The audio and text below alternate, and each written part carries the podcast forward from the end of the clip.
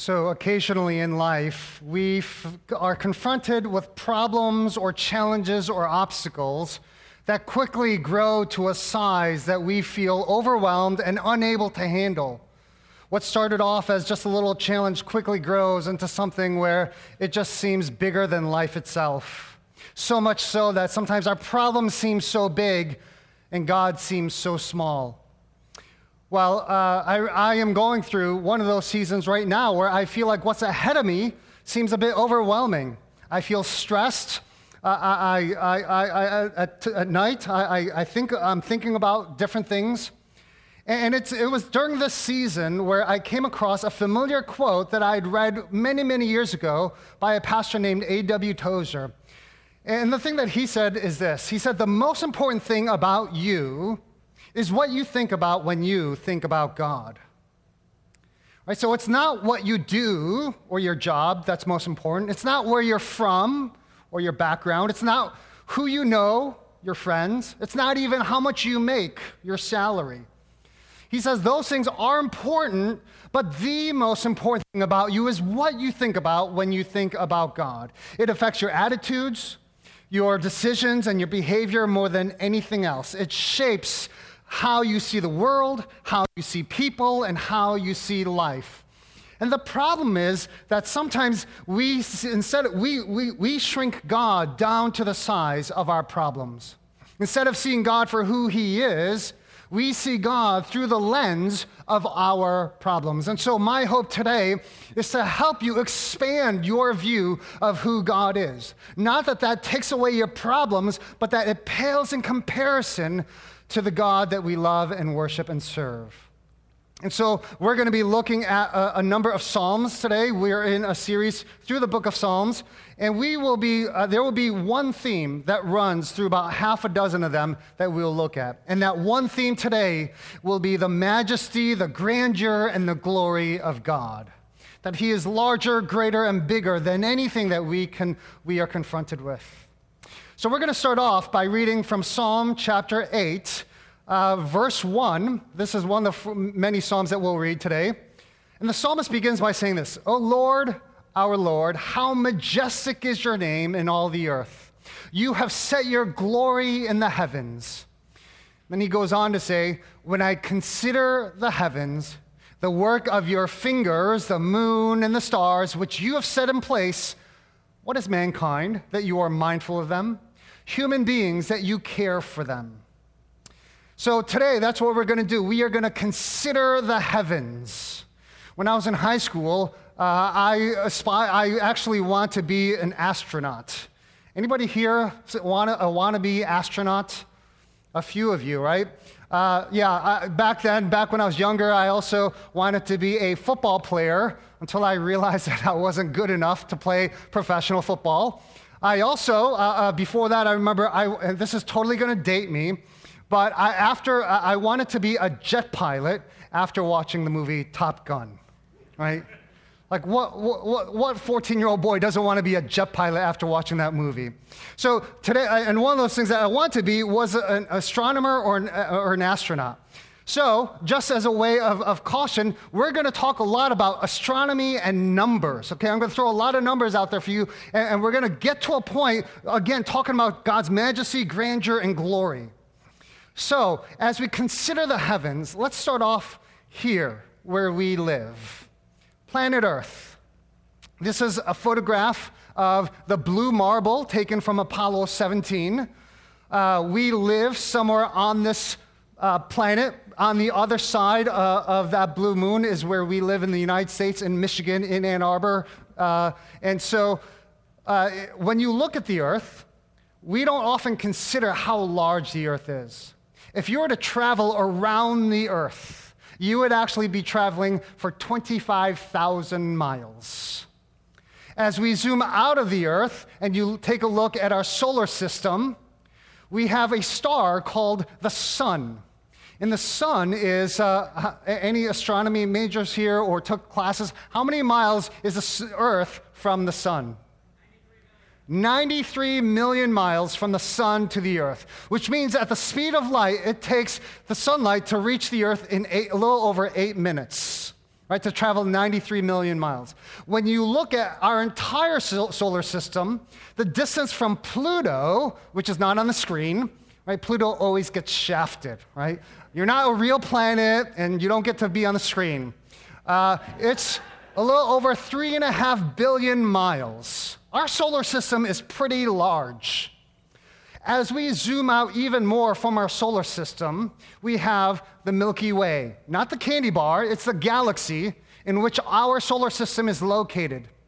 And our solar system, which is very large, is but a very small speck in the, in the Milky Way. There it is. And the Milky Way, to travel from one end to the other, uh, any guesses on how many miles it, it, would take to go from one end to the other? Any? Any guesses? Is that a real number? Uh, I, here's a, we're not even talking miles now. We're talking light years. It's 100,000 light years. So, if light travels at, at 186,000 miles per second, which is amazing, that's seven and a half times around the Earth in one second.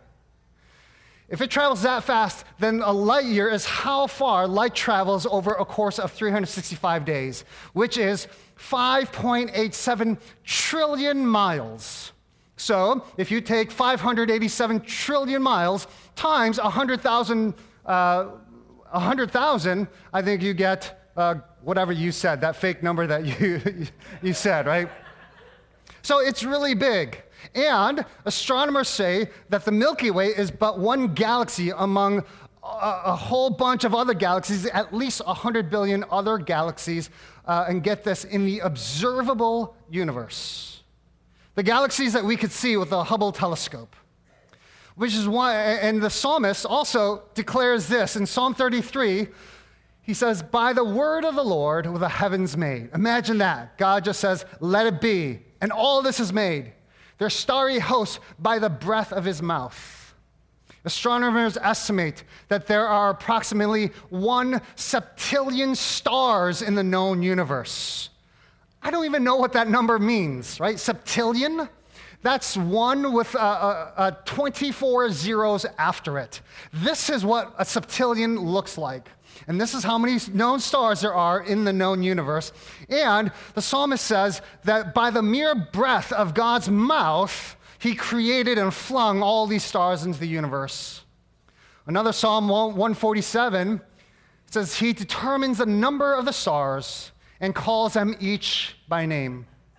Imagine naming all of those stars. I know like the name of like three stars, right? Like, okay, Alpha Centauri, Betelgeuse, Polaris, after that, there, there's a whole lot more that I, I give up, right? And one of those stars is actually our very own sun, which actually is a raging ball of fire, right? It's a lot more fierce than we imagine it to be. And here's a helpful perspective, even as we look, consider the, the size of the sun here. If the earth was the size of a golf ball, the earth, uh, the sun would be about 15 feet uh, in diameter. Now, I know that doesn't sound very impressive, right? 15 feet. But just imagine this. Uh, see, see that ball of fire on the screen? If that is the size of the sun, the size of the earth is that blue dot. Can you see it? It's like right in the middle. It's like the eye of Sauron, right? Those of you in the back can't even see it, right? That's how large the sun is compared to the earth. In fact, you could take 1.3 million Earths and stuff them inside the sun. That's how large the sun is. But the sun isn't even the largest star that we have. Uh, right? Like if, if you look out, uh, this again is another helpful perspective. Again, let's start with the size of the Earth. Here's a chart here, starting off with the, the smallest planet, Mercury, Mars, Venus, and going to Earth. Earth looks pretty large in this diagram. Now, let's compare Earth to the next size planets and stars. Look how tiny Earth is compared to Neptune and Uranus, right? No junior high jokes about the planet Uranus, right? Uh, it has a low self esteem, anyways.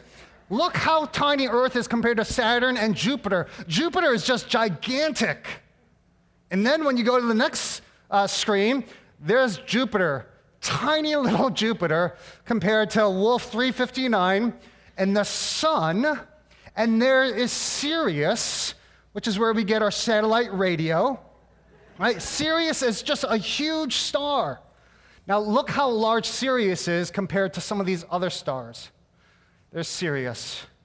Compared to Pollux, Arcturus, Aldebaran, Aldebaran is just a gigantic star. And again, look again in comparison. Aldebaran, tiny little marble, compared to Rigel, Antares, and Betelgeuse. How many of you learned about Betelgeuse in school? Didn't you guys go to school? Come on, Beetle, like Betelgeuse is one of the stars in the constellation of Orion, Orion's belt, right? One of the const- famous constellations. Betelgeuse is one of the largest and most luminous stars in the night sky. And again, by comparison, if the Earth were the size of a golf ball, Betelgeuse, if you laid the golf ball down, Betelgeuse, this star, would be the height of six Empire State Buildings right? Some of you know how tall the Empire State Building is. Imagine six of those stacked right on top of each other, and that's Betelgeuse compared to this golf ball. Not only that, but you could fit 262 trillion golf balls inside Betelgeuse. Uh, now, now uh, here's another comparison, and I had the most fun with this calculation. Uh, if the Earth was the size of a ball, golf ball, that would be enough golf balls to fill up the big house 500,000 times. Okay, can you even comprehend that? And this is Betelgeuse. And Betelgeuse isn't even the largest star.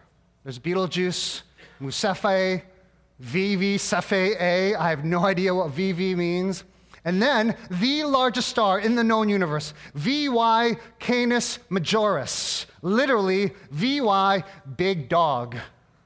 Right? Canis Majoris. This is like the big star of all the stars.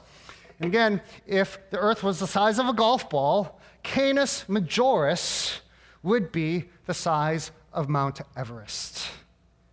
Again, see, you're that little speck right here in this golf ball, and that is Canis Majoris. And you could fit, and I don't even uh, comprehend this number, seven quadrillion Earths inside Canis Majoris. So I need to do some analogy to, to help me understand seven quadrillion. I don't even get that. So let's start off with an easy number 1,000. 1,000 seconds ago was 16 minutes ago. 1 million seconds ago was 12 days ago. August 1st, 2018. That's a million seconds. When you go from a million to a billion, you may be like, oh, okay, okay, I get this. Mm, uh, three years, right? Something like that. 32 years. So that'd be like December 1986 is a billion seconds ago. When you start saying uh, one trillion seconds ago, you're like, okay, uh, I, get, I get it. Christopher Columbus, 1492, way off. Almost 30,000 years before Christ is a trillion second. Now, here we get to a quadrillion. A quadrillion second ago is 31 million years ago. And you could fit seven quadrillion Earths into Canis Majoris. I think this is why the prophet Isaiah in chapter 40, verse 12 says that God measures the universe with the palm of his hand. So this is God. He says, Universe, and there it is. Which is also why I think the psalmist says in, in, in verse, chapter 19 the heavens declare the glory of God, and the skies proclaim the work of his hands. You know, you can read that, but then when you consider the heavens, you start to think maybe we're not quite as important as we thought we were. Or maybe we're, our lives aren't quite as grand as we make them out to be. Right? Remember the first psalm that we read in the sermon, right? It says, when, we, when I consider the heavens, your fingers, the moon and the stars which you have set in place, Who are we? Who is mankind that you would even care about us? Because God is so great and so majestic and so glorious, but we shrink God down to the size of our problems. But when we get outside ourselves and consider the universe that God has made, it changes everything. If God is greater than the universe He created, if the universe He measures with the, uh, the, the uh, breadth of His hand, we realize that we worship an unrivaled, an uncontested God with unsurpassing beauty, power, majesty, and glory. And we realize how small, weak, and fragile we are. That we are one among seven and a half billion people on this tiny but privileged planet in this massive universe that God created. And then I think, this is a God that I have a relationship with. And then I feel a sense of shame and embarrassment. Because, as a confession, much of my praying to this God consists of telling him what I want him to do for me. It consists of suggesting ways that he might do what I want him to do. And it consists of me questioning him when he doesn't seem to get it right. God is so much larger than we could ever imagine.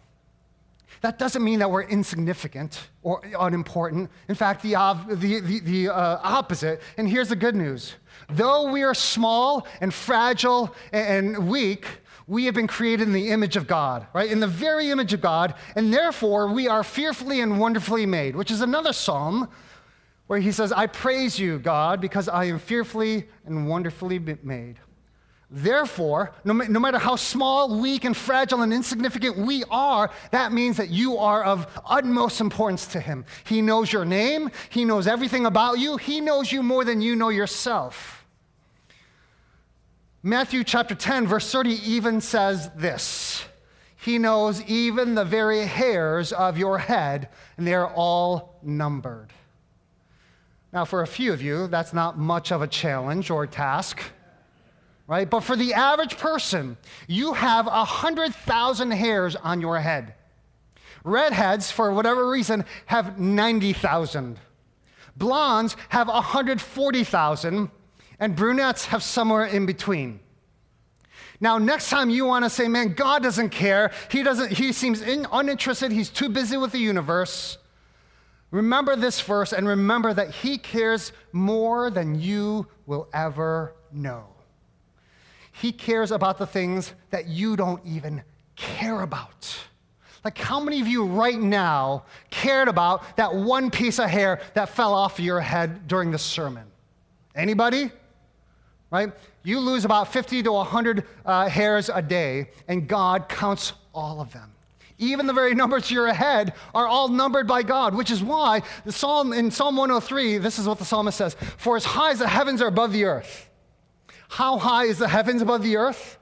That's like, like as far as the universe goes. His, so great is his love for those who fear him, who revere him, who praise him.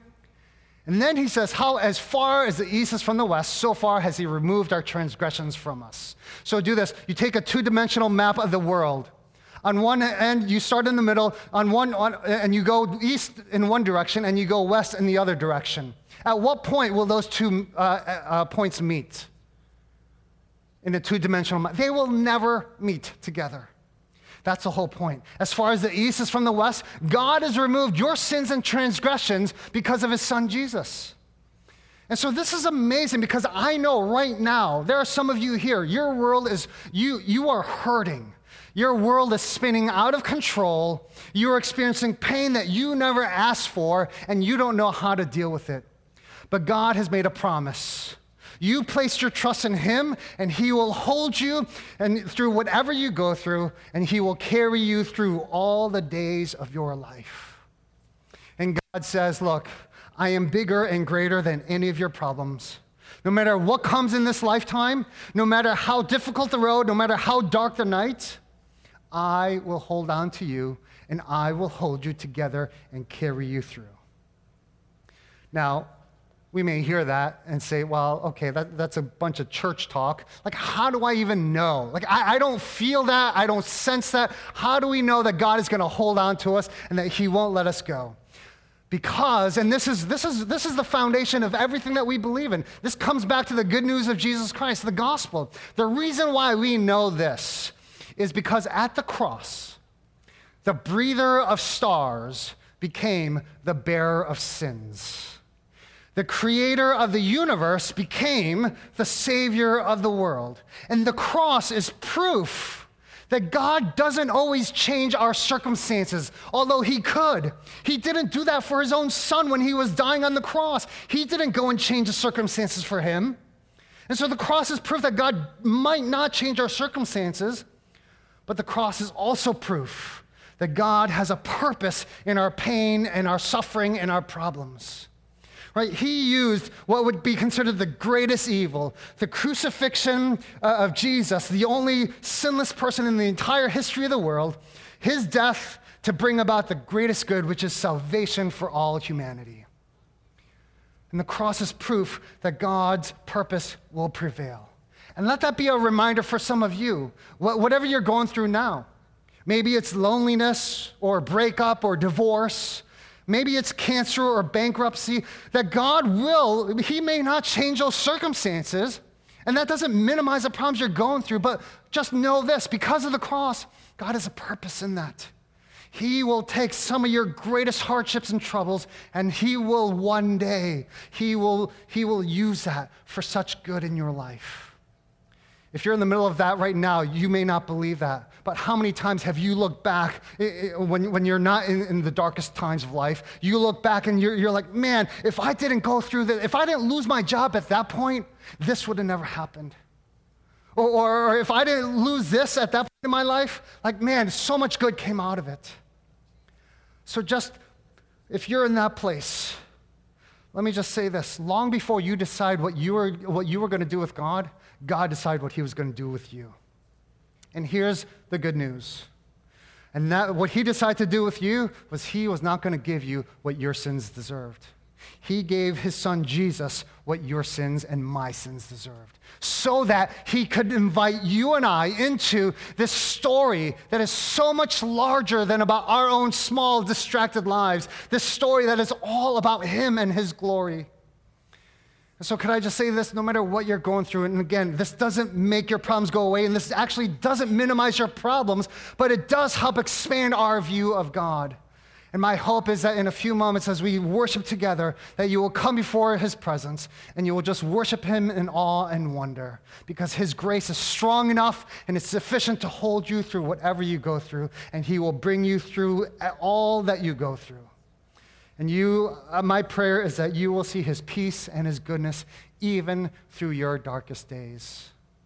So, like the psalmist, we are going to stand, we are going to sing, we are going to declare the glory of God to the ends of the earth.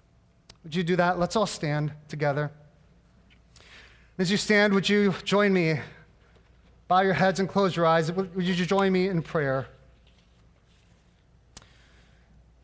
And so, God, you are the one who, from the very beginning, displayed your glory, not only in creation, but throughout the entire universe.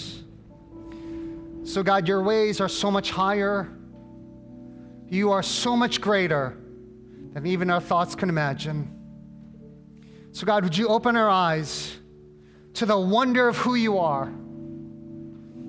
And rather than feeling small and insignificant in your presence, May you just flood our hearts with your love. Love that never ends, that is as high as the heavens is to the earth. Your forgiveness that, that separates our sin as far as the east is to the west. And so, God, in this moment, even in our brokenness, even in our pain, we lift up our voices, we lift up our heads, we say, Glory to God, we say, Praise to your name the name that is unmatchable and unrivaled by any other name. It's in your name we pray. Amen. Let's join together as we sing and worship.